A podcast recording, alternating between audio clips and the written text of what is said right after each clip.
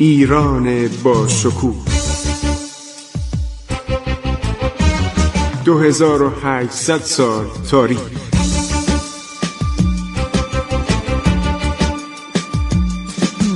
عبور از تاریخ.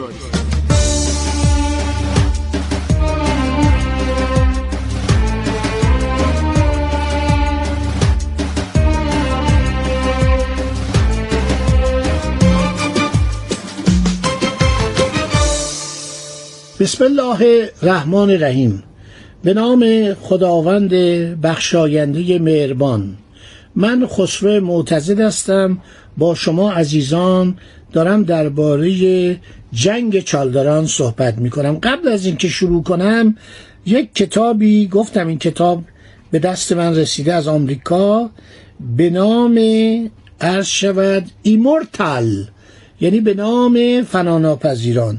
اینو شخصی به نام استیون وارد، محقق معاصر آمریکایی، میگن این ژنرال بازنشسته است، خیلی در مورد ایران مطالعه کرده، درباره نیروهای مسلح ایران نوشته. در دوره بین تیمور و اواخر قرن هجدهم ایران زادگاه یک امپراتوری بزرگ دیگر و آخرین فاتح بزرگ آسیایی بود. سلسله صفویه هزار و پانصد و یک تا هزار و هفتصد و بیست و دو که بار دیگر ایران را مرکز عالی تمدن و ثروت تبدیل کرد. فرهنگ ایرانی را با مذهب شیعه پیوند داد که از آن زمان تا کنون به ایران به عنوان یک ملت تشخص بخشیده و الهام بخش آن بوده است. صفویان نخستین ارتش ایرانی را به وجود آوردند که از سلاح‌های باروتی استفاده می‌کرد و صحنه را برای تعامل بیشتر با غرب و فتوحات نظامی ایران تحت فرمانروایی نادرشاه از سلسله بعدی موسوم به افشار آماده ساخت. جنگ‌های صفویان و نیز نادرشاه دوباره نشان داد مشکلات تکراری یادگیری و بکارگیری جنگ افزارهای تازه مانعی بر سر راه صفویان بود، اما سرانجام نادرشاه بر این مشکلات غلبه کرد. صفویان اولین دولت ایرانی مستقل را تقریبا پس از نه قرن تأسیس کردند. صفویان گرچه بر پایه قبایل ترکمن پیش آمدند، اما ایرانی ها، سوریایی ها، ترک ها، ترکمن ها و دیگر گروه های حامی را طی قرن پانزدهم میلادی جذب خود کردند. پس از تأسیس سلسله فرهنگ ایرانی را اختیار کردند تا آنکه به طور روزافزونی به ایرانی بالفطره تبدیل شدند. نزدیک به پایان قرن پانزدهم صفویان همچنان که به قدرتی چشمگیر تبدیل می شدند، شروع به پوشیدن دستار مشخصی به رنگ قرمز روشن کردند. عثمانی‌ها با طعنه آنها را قزلباش سرقرمز می‌نامیدند، نامی که صفویان آن را به نشانه غرور برای پیروان رهبر قوم خود عرض شود که اختیار کردند. خیلی جالب نوشته.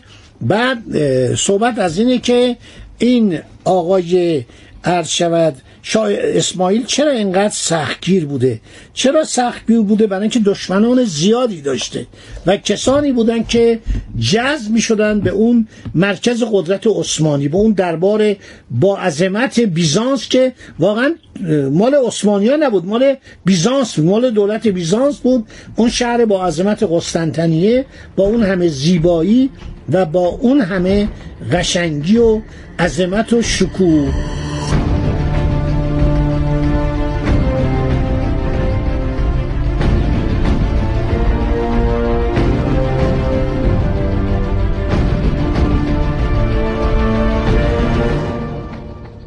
سختگیری و شدت عمل شاه اسماعیل به این دلیل بود که در آغاز قرن پانزدهم سراسر کرانهای جنوبی ایران به وسیله دریانوردان و نظامیان پرتغالی اشغال شده بود.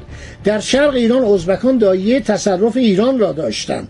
در غرب امپراتوری عثمانی با شگفتی و تنفر شاهد آن بود که به جای امپراتوری اوزون حسن که به وسیله جانشینان نالایق او فرو پاشیده بود، نخستین دولت ملی سراسر ایران، آن هم مسلح و مجهز به آیین تشیع، در حال شکل گیری و تکوین است. ایلات و اشایر هسته مرکزی و اصلی امپراتوری صفوی بودند. اغلب والیان و بگلربیگی ها از رؤسای ایلات انتخاب می شدند. این چند صفحی که خوندم از کتاب نظام ایالات در دوران صفویه کلاوس میشائل روهر برن ترجمه کیکاووس جهانداری بود. کتاب بسیار جالبیه، عرض شود که روهر برن اینو نوشته. فکر میکنم ایشون یا آلمانی یا چکسلواکی از مردم، ولی کتاب به زبان آلمانی هستش. مردمان سوار نظام ایران به شمشیر و نیزه و تیر و کمان مسلح بودند. نفرات گردانهای اصلی مرکب از سوارکاران و همینطور تیراندازان و شمشیرداران بود. صفویان سلاح گرم بسیار کمی داشتند.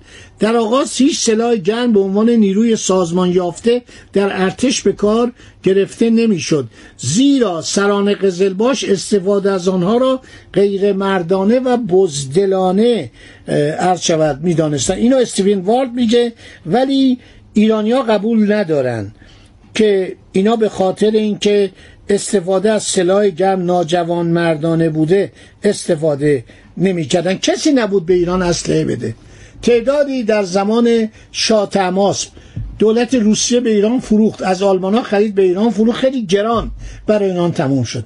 تعدادی رو چیز دادن، پرتغالیا دادن. آلفونس دالبورکه که رابطش با شاه اسماعیل خوب شد تعدادی توپ و تفنگ و شمخال یعنی تفنگ پایدار برای ایران فرستاد. تعداد زیادی از خود عثمانی‌ها تو جنگا گرفته بودن، ولی این بیچاره‌ها نداشتن، واقعا این اسلحه نداشتن تا زمان شاه عباس که اون برادران شلی و اون افسر توپساز اومد. یک افسر توپساز بود و این کمک کرد به ایران که ایران صاحب توپخانه بشه. آنتونی شلی آدم کلاهبرداری بود، حدود تقریبا چهل صندوق کالا و هدایای شاه عباس رو که شاه برای پادشاهان اروپا فرستاده بود همه رو دزدید برد. همین تو کتاب عروج بگ نوشته، گفت در نهایت بیغیرتی و خیانت در مقابل اون همه پولایی که شاه بهش داده بود، محبتایی که کرده بود، طلا جواهر که داده بود، نامه‌هایی نوشته بود به سران اروپا، به پادشاهان اروپا، به پاپ و دیگران که مثل برادر منه، همه رو فروخت. در بندر آرخانگلس داد سوار یک کشتی انگلیسی کردن برد و فروختش عرض شود که در بازارهای اروپا. ولی برادرش آدم با شرفی بود. برادرش رابرت که در ایران موند، سالها در ایران موند، این اومد و عرض شود که انسانیت کرد و ارتش ایران رو مجهز به توپخانه کرد و چند نفر دیگه هم بودن در عرض شود ارتش ایران که اینا انگلیسی بودن عرض شود، یعنی غیر از رابرت شلی چند نفر افسر دیگه هم بودن، یه افسر توپساز هم بوده که این خیلی زحمت کشید و اومد و برای ایران سیصد دستگاه توپ ساخت و حدود عرض شود که شصت هزار تفنگ. وقتی عثمانی ها عرض شود که این تفنگا و این توپخانه را دیدن خودشون رو باختن. اسم این توپساز انگلیسی رو من میدانم که اینو شلی وقتی رفت، شلی کوچک، به مأموریتی که رفت در بازگشت به ایران در سال هزار و ششصد و دوازده میلادی کاپیتان توماس پاول اهل هدفورد آورد که درجه سرهنگی بهش دادن. فرمانده هفتصد سوار ایرانی شد و خیلی شاه عباس اینو دوست داشت. سرهنگ سد توماس هدفورد کسی بود که برای ایران توپخانه درست کرد و عثمانی‌ها رو تارمار می‌کرد. یعنی وقتی جنگ می‌شد دیگه سربازای عثمانی نمی‌تونستن خودشون رو بندازن رو زمین، توپخانه‌شون ارتش ایران رو نابود کنه. همین کار رو ایرانی‌ها می‌کردن. یعنی سربازان شاه سیون که ارتش منظم بود شاه عباس درست کرده بود، به محض که عثمانی‌ها می اومدن پیاده نظام می اومدن خودشون رو رو زمین مینداختن، توپخانه ایران اینا رو تارمار میکرد. ارتش عثمانی چند تا سپاه داشت، از همه اینا مخوفتر ینگیچری بودن.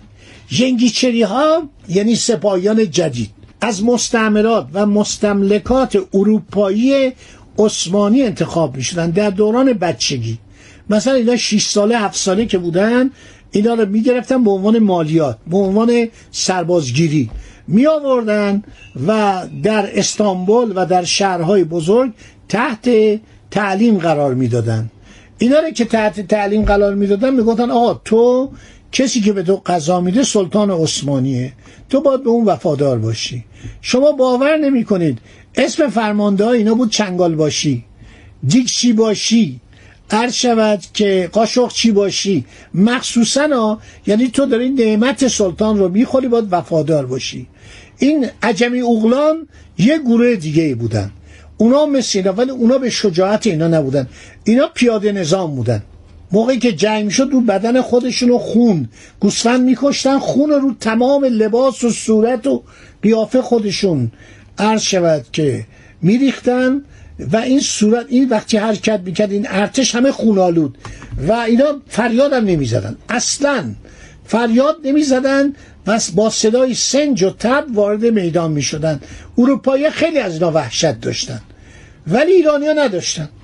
ایرانیا با فریاد الله اکبر حرکت میکردن، یا یا علی یا محمد یا علی حمله میکردن و دمار از روزگار ینیچریا در آوردن.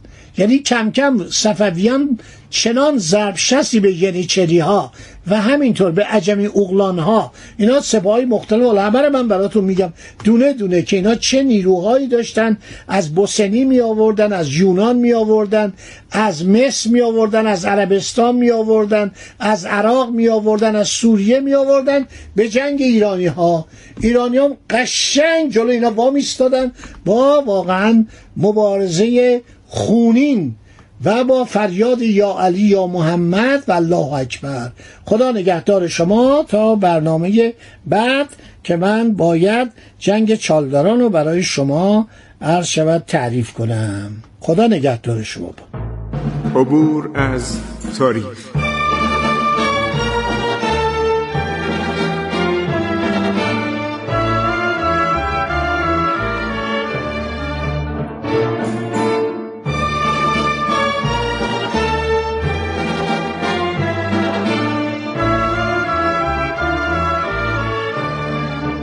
ایران با شکوه، دو هزار و هشتصد سال تاریخ. سرگذشت ایران ما به روایت خسرو معتز.